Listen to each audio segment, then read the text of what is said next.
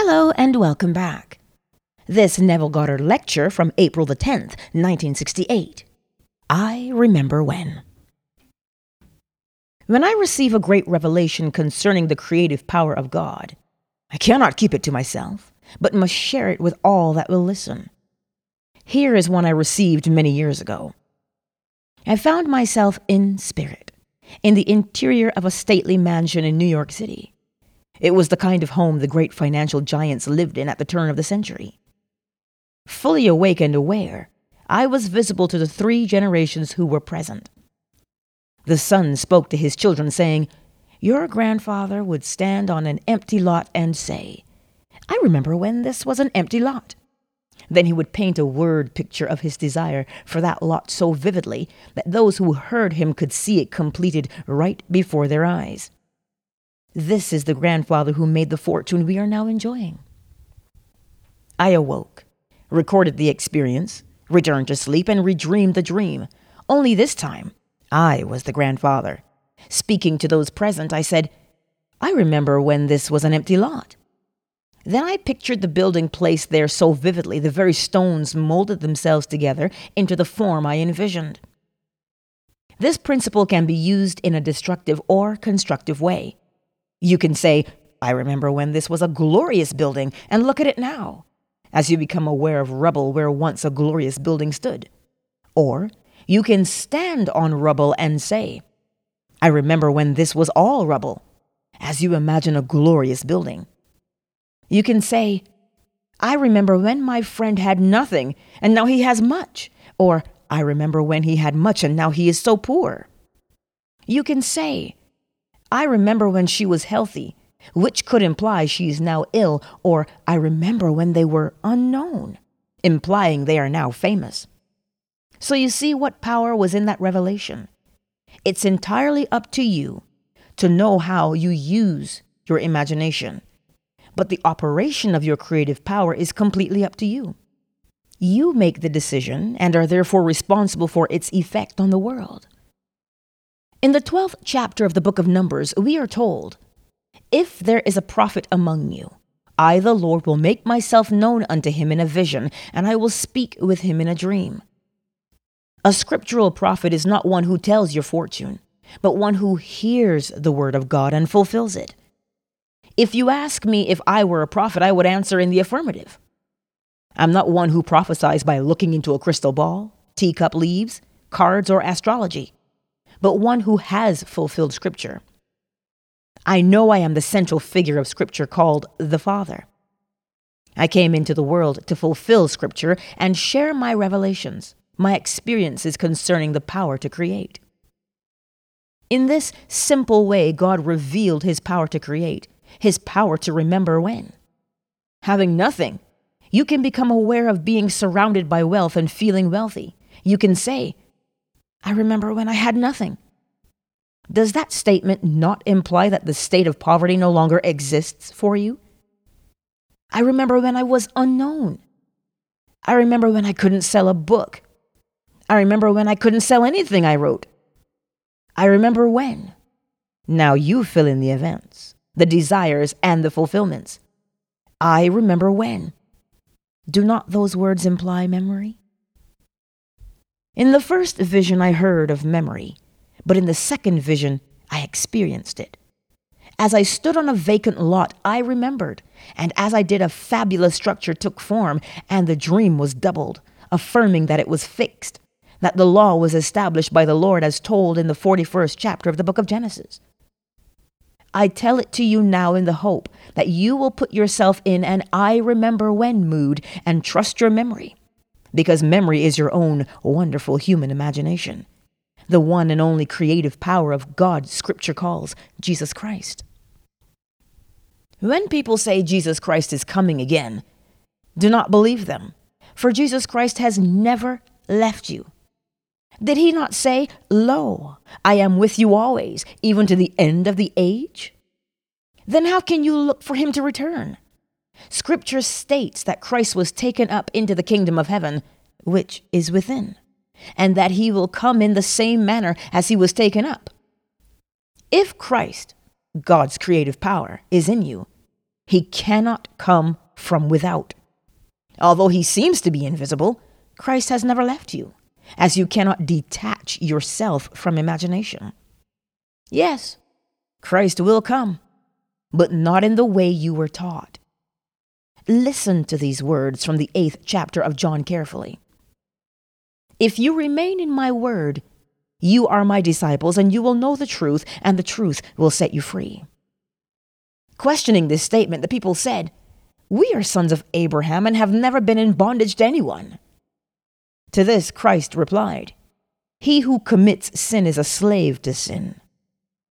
You were taught to believe that sinning is when you do something wrong, but I say you are sinning when you miss your mark in life by failing to move. If tonight you find yourself in a state you no longer desire to express, you must learn how to move into your desired state.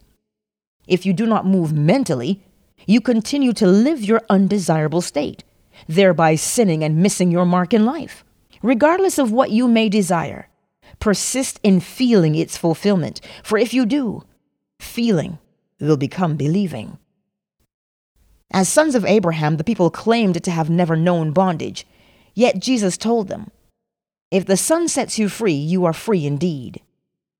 This is true, for only when you recognize God's Son, David, as your son, are you really free. When David stands before you, doubt flees. And as you feel this wonderful relationship, belief sets you free. In the beginning of creation, the Spirit of God, his creative power called Christ, moved upon the face of the deep. Now, motion cannot be detected save by change in position relative to another object. Unless there is a fixed reference from which an object moves, no movement will appear. Let us use a weak, sick man as our fixed reference, and looking into our mind, see a strong, healthy man and say, I remember when he was weak and sick. But look at him now. Do that, and you have moved relative to the man. Look at yourself in the mirror and dare to see radiant health and happiness reflected back to you. Then say within yourself, I remember when my reflection was so different. Persist in seeing your new image reflected there, and you will resurrect that state. Your image, your concept of yourself or of another, is in your own wonderful human imagination, who is Christ, and Christ is the only God. God the Father and Christ, your creative power, are the same being. Therefore, He has never left you. Tonight, regardless of whether your dreams are beautiful or horrible, you are aware of them because Christ has never left you. And when you awake in the morning, Christ, your imagination, awakes with you, or you could not remember your dreams. The human imagination is the God the world honors, as they should, for imagination is the creative power of the world. Learn to control your wonderful imagination, and you will discover that the whole vast world is yourself pushed out. Last night I visited many of my friends, not only those who are here, but those such as my brother who have gone through that little gate the world calls death. You see, to me this world is no more real than the world I visited last night. My friends, although gone from this sphere, are having the same experiences they had while they were here hating, liking, loving, disliking. They are the same people, only young with the same problems they had here. This I know, for being fully aware that I have already died, I can close my eyes to this world and enter that world instantly. I spent my entire night in a world which is not real to this one, yet so solid and real to those who inhabit it. Now, in the 14th chapter of the book of John, the central character of Scripture said to those who were beginning to fulfill Scripture, You heard me say to you, I go away and I will come to you. If you loved me, you would have rejoiced because I go to the Father. For the Father is greater than I. This statement appears to be conflicting, but it is not. In the audience tonight are three to whom I made this statement, and they rejoiced, fulfilling Scripture. Now I say to all, unless I go away, I cannot come to you. If you love me, you will rejoice in the depth of your soul, for you will know that although I will be invisible, I will never leave you. Becoming invisible, Christ became you. Therefore, he cannot return. I have told you I am the Father, that the Father dwells in me, and I dwell in you, and you dwell in me. So when you find me, you find yourself as the Father.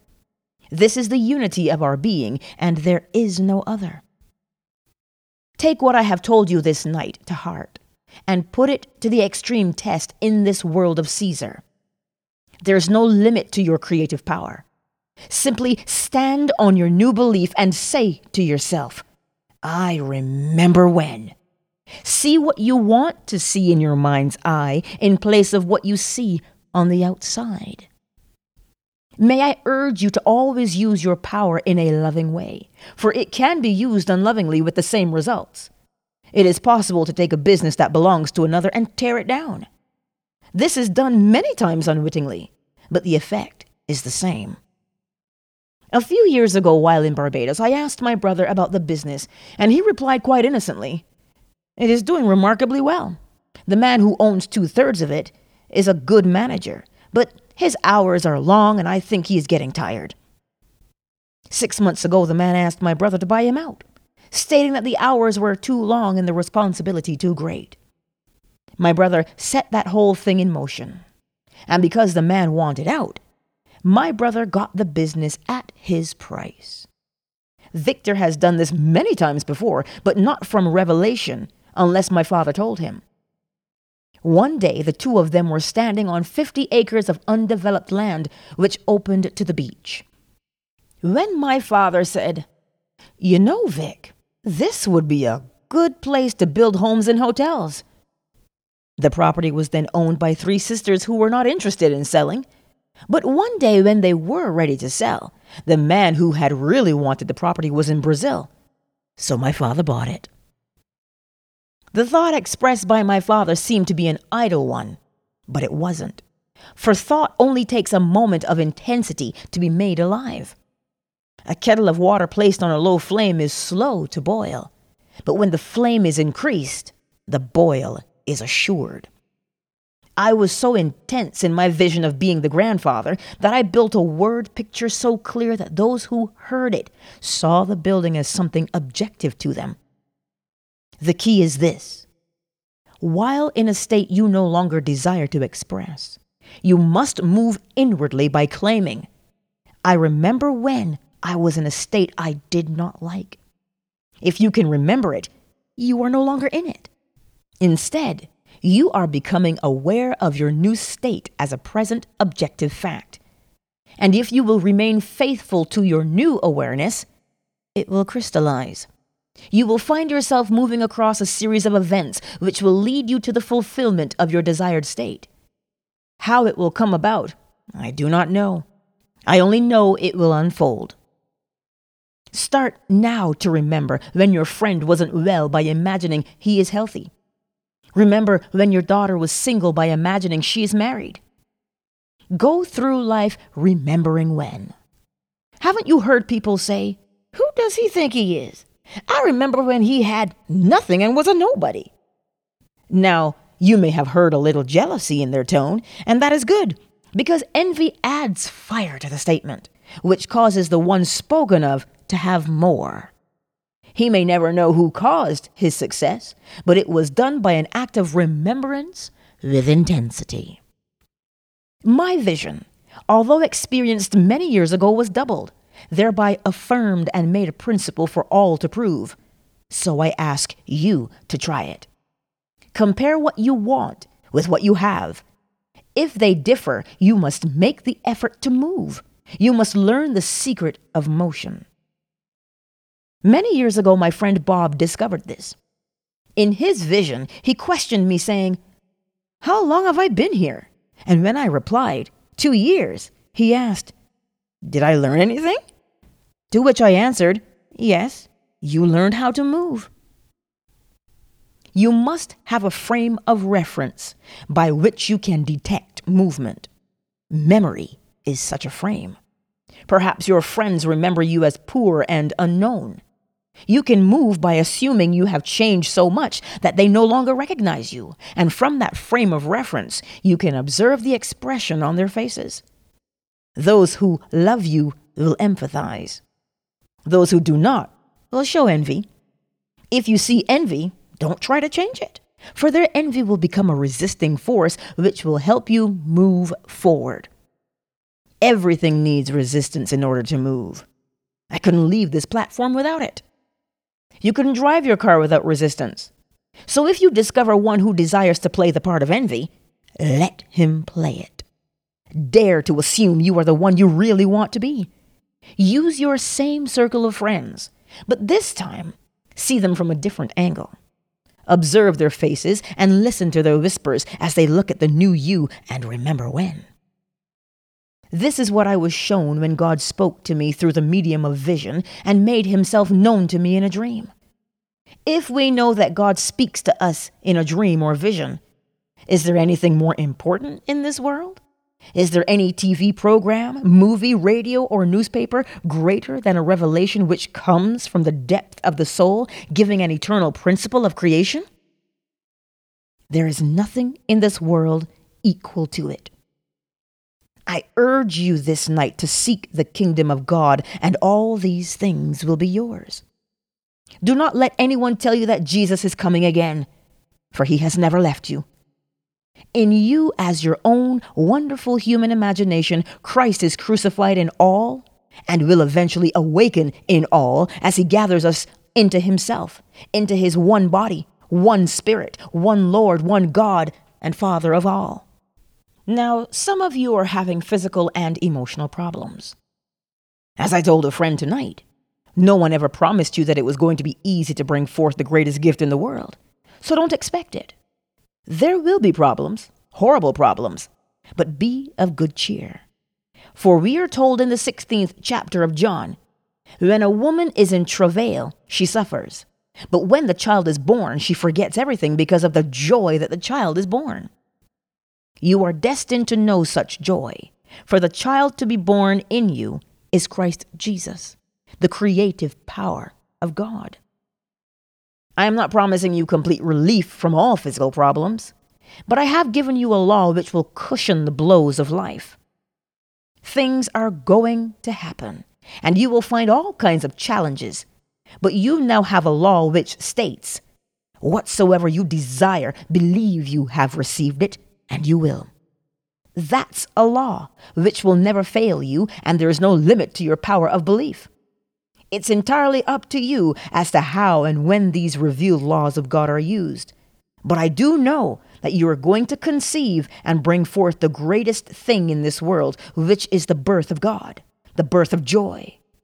As Blake said in his poem, The Mental Traveler, I traveled through a land of men, a land of men and women too, and heard and saw such dreadful things as cold earth wanderers never knew. For there the babe is born in joy, that was begotten in dire woe, just as we reap in joy the fruit which we in bitter tears did sow. Here Blake is telling us what he saw in his mental journey, ending on this lovely note All is done, as I have told. And he meant exactly that. Everyone will experience Scripture just as it was foretold. The resurrection, your birth from within, finding your son David, your ascent into heaven, and the descent of the dove. This is your destiny, yours to experience when your memory is restored. But don't forget what I have told you this night. It came to me from the depths of my soul, which is God the Father.